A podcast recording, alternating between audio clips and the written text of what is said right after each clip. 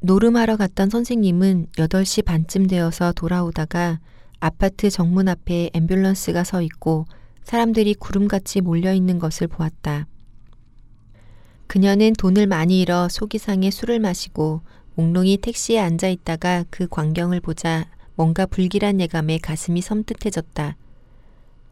어차피 골목은 사람들로 꽉 막혀 있어 그녀는 차에서 내렸다. 뭐예요? 무슨 일이 났나요? 그녀는 헛 문짝이랑 떼어주었던 수위를 보자 사람들 어깨너머로 목소리를 보냈다. 예, 이제 오십니까? 302호에 강도가 들었어요. 강도? 신문사차가 사기를 펄럭이며 속속 모여들고 사람들도 갈수록 불어나 이제는 골목 안에 꽉 차버렸다.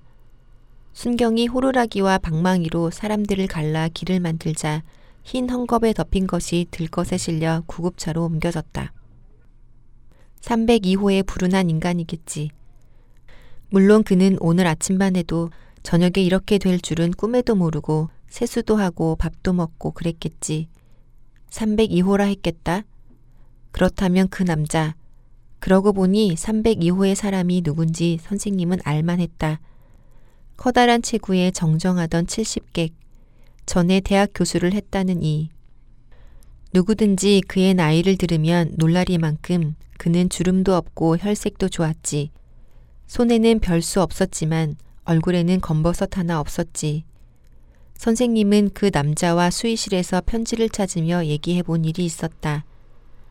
수의실에 단장을 짚고 떡하니 앉았던 풍신 좋은 그 남자가 수의로부터 편지를 받는 선생님에게 먼저 말을 걸었다. 미국에 누가 있으십니까? 예, 우리 딸이. 나도 자식놈이 거기 가 있어요. 날 보고 자꾸 오라지만 다 늙어 뭐 때문에 거길 가겠어요. 둘 다 자식을 먼데 보내고 혼자 지내는 처지가 비슷하여 얘기는 그런 쪽으로 이어졌다. 마침내 그 남자는 선생님에게 방에 가서 차 한잔 하자고 권유하기에 이르렀다. 사교적이 못 되는 선생님은 이 남자의 무료한 일상을 보는 것 같아 연민도 느끼면서 한편 혹시 이 남자가 나에게 마음 있는 게 아닌가 즐거운 흥분도 가지면서 그 집에 올라갔다. 현관문을 딱 들어서는 순간 선생님은 저절로 어머나 소리가 나왔다. 조롱 속에서는 새들이 짹짹, 벽에 붙여놓은 수족관엔 열대어가 헤엄치고 베란다엔 잘 손질된 온갖 화초가 눈을 찌르듯 아프게 했다. 어머나, 이걸 혼자 다 가꾸십니까? 시간제로 식모가 오지요. 여기 앉으십시오. 마침 작설차가 있는데 맛 좀 보시지요. 커다란 남자가 소뚜껑 같은 손으로 부산스럽게 차찬을 꺼내고 물을 끓이고 그러는 것이 선생님 눈에는 귀엽고 우습게 비쳤다. 남자는 전축에 가서 레코드를 올려놓았다. 음악을 틀면 카나리아가 노래를 시작합니다. 저놈도 특별히 좋아하는 노래가 있어요. 선생님은 음악을 들으며 꽃을 보며 차를 마시며 집안의 달큰한 안락감 속에 편안히 잠겨갔다. 노고남을 즐기며 이이가 이렇게 짐을 꾸며 놓았으니 자꾸 누구에겐가 보이고 싶어지기도 하겠지. 중얼거렸다. 앰뷸런스가 떠난 후 집으로 올라온 선생님은 딩동딩동 여러 번 벨을 눌러도 안에서 인기척이 없었다. 할 수 없이 백에 항상 넣어 가지고 다니는 열쇠로 현관문을 여니 얼굴에 달려드는 공기가 벌써 집안엔 아무도 없다는 감각이었다. 기수가, 기수가 자니? 얘가 어딜 갔어? 구경을 나갔나? 선생님은 대강 집안을 둘러보았다. 별로 수상한 점은 없었다. 쌀을 씻다가 급히 나간 듯 조리가 물 담긴 쌀그릇 속에 처박혀 있었다. 개집에 쯧쯧. 선생님은 302호 남자의 죽음에 충격을 받아 정신없이 우선 옷부터 갈아입고 세수를 했다. 그렇게 허무하게 죽을 것도 모르고 새를 기르고 꽃을 기르고 열대어를 기르고 날 보고 장수하고 싶거든 흰 밥을 먹지 말고 돼지고기를 먹지 말라고 그랬지. 자기는 삼이 맞지 않고 용이 맞는다는 얘기도 했었지. 세수를 마치고 콜드크림을 바르도록 기숙이 돌아오지 않자 선생님은 이상한 느낌이 들어 밖으로 나갔다. 멀리 갈 것도 없이 현관문을 열자마자 복도에 서너 명의 이웃 부인들이 수군수군 얘기하고 있었다. 들어볼 것도 없이 강도 얘기겠지. 저 여기 우리 집 애 혹시 못 보셨어요? 그 일하는 애요? 네. 글쎄요. 내가 어디 나갔다 오니까 없구만요. 식모치고 속 안 썩이는 사람 없죠. 구경 나갔겠죠, 뭐. 그런데 걔 좀 어떻게 되네, 아니에요? 이웃 여자는 머리가 돌지 않았느냐는 신용을 해 보였다. 그러자 딴 부인도 공감을 표시하며 좀 그렇지요. 치마는 어찌 그렇게 짧게 입는지 똥구멍이 다 보이겠더라고요.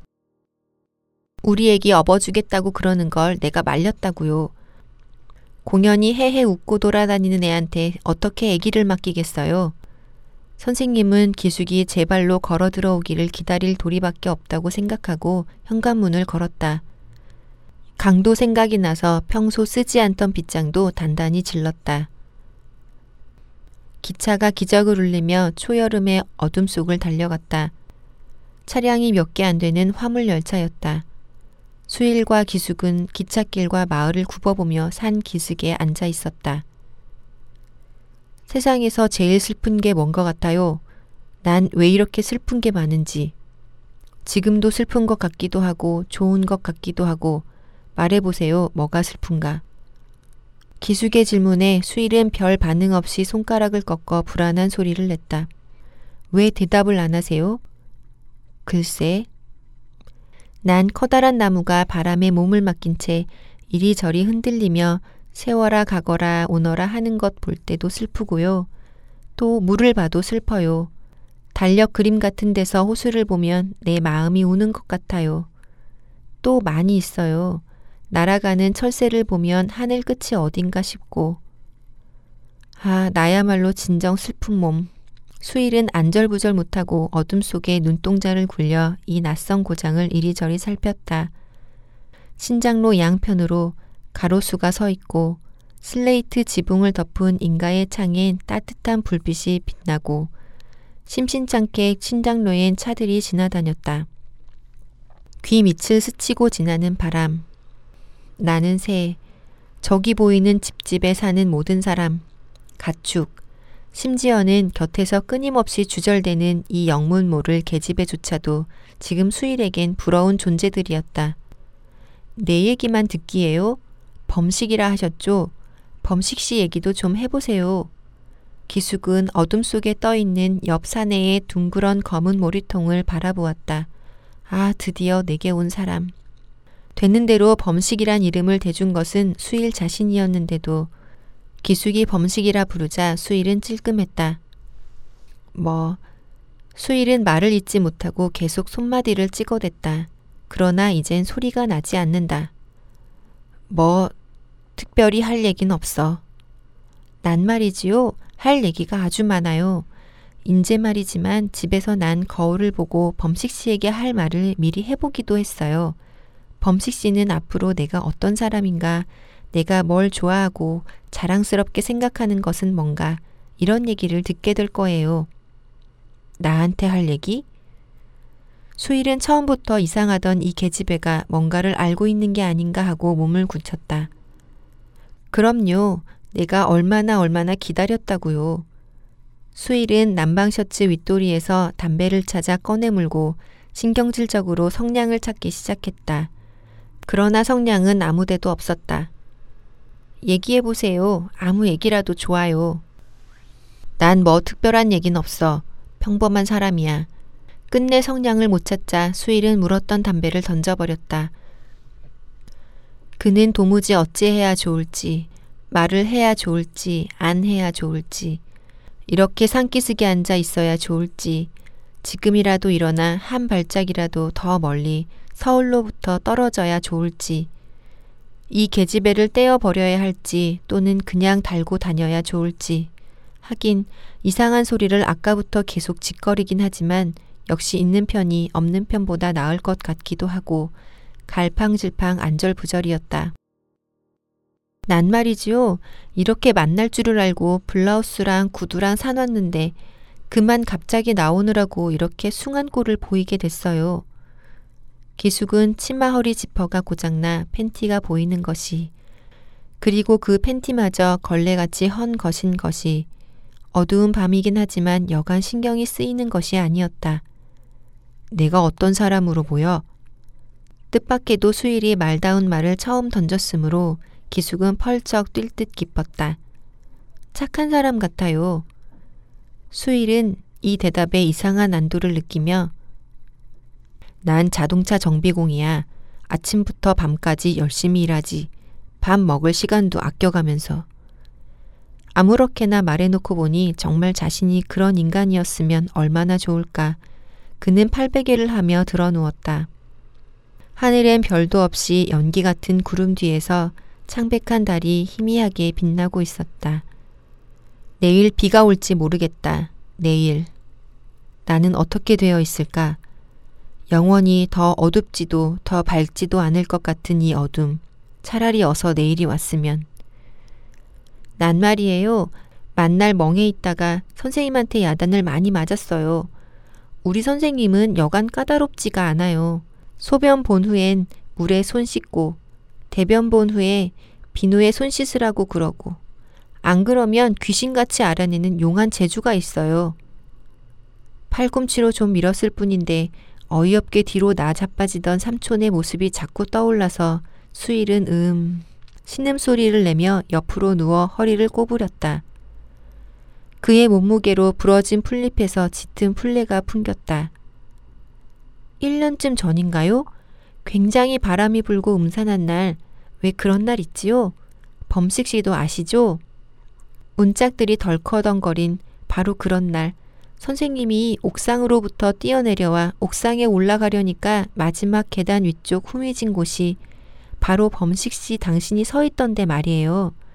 거기 누가 서 있는 것 같아 무서워서 혼났다고 했어요. 난 전혀 그런 생각을 못 했거든요. 그 다음부터 유심히 보니 정말 그 구석에 누가 꼭 서 있을 것 같은 생각이 내게도 들었지요. 난 선생님과는 달랐어요. 선생님은 사람이 있을까봐 무섭다고 그랬지만 나는 무섭긴커녕 누가 거기 서 있었으면 좋겠다고 생각했어요. 오늘 같은 날이 틀림없이 올 것 같았어요. 나는 매일 기다렸지요. 정말 지치도록 오랫동안이었어요. 범식 씨 당신이 나타날 때까지가. 나중엔 그 구석을 안 보고 지나가도 그 구석이 살아 숨쉬는 듯 꼭 그렇게 느껴졌어요. 수일은 부르르 몸을 떨었다. 아무리 생각해도 지나간 오후의 일이 꼭 악몽 같지만 수일의 뇌 속을 후벼댔다. 쫓기듯 쫓기듯 층계 위로 올라가던 일. 그리고 나타난 옥상, 그 막다른 곳. 아, 정말 심장이 아파서 수일은 짤막하게 소리를 질렀다. 왜 그러세요? 죽는 거 생각해 봤어? 죽는 거요? 음, 죽으면 어떻게 될까? 숨이 끊어지는 거니까 몹시 괴롭겠지요. 기숙은 언젠가 꾸었던 자기가 교수형을 받으러 가던 꿈을 연상하면서 말했다. 차라리 죽어 한 줌의 흙, 한 줌의 먼지가 되었으면 좋겠다. 난 어찌된 게 엄마가 있어도 있는 것 같지 않고, 집이 있어도 있는 것 같지 않고, 친구가 있어도 있는 것 같지 않고, 내가 있잖아요, 범식 씨. 내가 있어요. 갑자기 수일이 벌떡 일어섰다. 야숙을 하기로 했던 당초의 마음이 변했다. 우리 일어나자. 수일은 딱딱하고 습기 진 땅이 더 이상 견딜 수 없어지고 뭔가 따뜻하고 밝은 것이 그리웠다. 만난 순간부터 수일의 말에 순순히 따랐듯이 이번에도 기숙은 순순히 일어나 옷을 털었다. 어디로 가요? 여관에 들자. 수일은 날쌔게 산길을 내려갔다. 부모님이 계신다는 명경까진 아주 먼가요? 얼마나 더 가야 되나요? 나 그분들을 만날 때 새 옷을 입고 싶어요. 수일은 계속 침묵하고 있었으므로 기숙도 마침내는 입을 다물고 미끄러지며 꼬꾸라지며 빠른 걸음의 수일을 뒤따랐다. 역 근처에 내려오니까 자그만 시골이지만 그래도 가게마다 불빛이 환했다. 수일은 어두운 쪽을 걷다가 뒤에 오는 기숙에게 시선을 던졌다. 저 말이야. 네. 저 말이야. 저기 가서 신문 좀 사와. 오늘 거 전부. 그는 100원 한 장을 바지 주머니에서 쓱 꺼내어 기숙에게 건넸다. 기숙은 빠르게 역 앞 신문 판매대로 달려갔다. 가게 불빛에 비친 기숙의 모습이 낯설어서 수일은 더더욱 외로워졌다. 여기 있어요, 신문. 숨을 할딱거리며 기숙이 앞에 와 섰다. 수일은 아무렇게나 신문을 구겨 옆구리에 찌르고 여관을 찾았다. 시골 여관. 문짝도 구들장도 이불도 베개도 요도 적당히 때가 묻고 모두 얄팍얄팍했다. 발 좀 씻고 올게요. 안 씻을래요? 아니. 기숙이 마당 우물개로 나간 후 수일은 문을 걸어 잠그고 신문을 펴들었다. 임시제도 확정, 억대 교포 땅 사기, 고압전선 절단, 냉동기 가스로 악취, 히로뽕 4억대 밀조. 어디에도 수일이 얘긴 보이지 않는다. 신문엔 내일 날 거야. 혹 수일은 벽에 털썩 기댔다. 지금 여기 있는 나, 이게 꿈은 아니지. 방문을 열려고 덜컹덜컹 애쓰는 소리가 그의 귀에 들려왔다. 누구요? 아이 참, 나예요. 음. 수일은 문을 따주었다. 저요, 비누하고 수건 같은 거 사올게요. 수일은 곧 바지 주머니 속으로 손을 넣어 돈을 꺼내려 했다. 그러나 지펴 나온 것은 만원권 수표 한 장. 수일은 또 아무렇게나 주머니 속을 뒤져 500원짜리 한 장을 찾아 기숙에게 건넸다. 금방 올게요. 방문 탕 닫고 기숙이 나갔다. 수일은 또다시 방문을 걸어 잠그고 주머니 속에 쓸어 넣었던 돈들을 꺼내 보았다. 수표가 대여섯 장. 돈은 500원짜리 100원짜리로 17,000원 가량이 되었다. 그리고 딱딱히 집히는 것은 예금 통장. 수일은 또 한 번 몸을 부르르 떨었다. 눈물이 두 줄기 볼을 타고 흘렀다. 손등으로 닦아내는데도 눈물은 끊이지 않고 계속 흘러내렸다. 수일은 훌쩍이며 통장을 한 장씩 뜯어 들고 떨리는 손으로 머리맡에 성냥을 그어댔다. 기숙은 역 앞 가게에서 칫솔 두 개, 치약 두 개, 비누 한 개, 타월 한 개, 그리고 참외 두 개도 샀다. 전등불이 환한 낯선 시골 가게에서 돈을 주고 물건을 사는 것이 꼭 꿈속같이만 생각되었다. 나는 오늘 다시 태어나는 것이다. 새롭게 태어나는 것이다. 사랑이 찾아왔기 때문이다. 내게 오랫동안 고대하던 사랑이 찾아온 까닭이다. 마음 한구석에 신락같이 스미는 적막한 불안은 보려하지 않았으므로 끝내 기숙은 그것을 깨닫지 못했다. 그녀는 오로지 행복하다는 쪽으로만 생각을 몰아가 너무 좋아 자꾸 웃음만 나려 했다. 저녁 때 옥상에 올라가니까 그 구석에 수일이 서 있었다. 어두워서 잘 보이지 않았으나 기숙은 오늘은 정말 젊은 남자가 서 있다는 것을 알 수 있었다. 기숙이 들여다보니까 남자는 몸을 빳빳이 해가지고 더욱 벽 쪽으로 다가붙는 것 같았다. 오셨군요. 기숙이 말했다. 숨을 죽이고 숨어있던 수일은 이 소리에 너무 겁이 나서 정신이 횡 돌았다. 오셨군요. 얼마나 기다렸는데요. 천지가 아득했던 공포의 순간이 지나가자 뭔지 잘은 모르지만 생각했던 것처럼 위험한 사태가 온 것이 아니라 이 계집애가 사람을 잘못 보았다고 여유 있는 생각이 수일에게 들기 시작했다. 이리 오세요, 가까이. 기숙이 수일의 손을 잡아 끌었다. 언제나 여자들 편이 남자들보다 그에게 친절했다. 수일은 바짝 마른 입술을 축이고 간신히 말했다. 아가씨, 여기 현관 말고 나가는 문 있어요? 기숙은 의아했으나 오랫동안 기다려온 이 특별한 사람의 말에 곧 성의 있는 대답을 했다.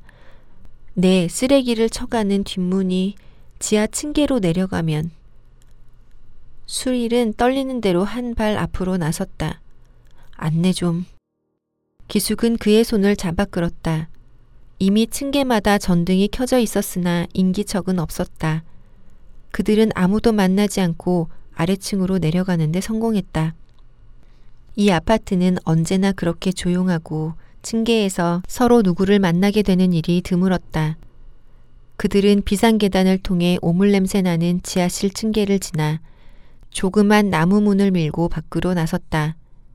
저만큼 서 달려오는 택시를 보자 수일은 허겁지겁 손을 들었다.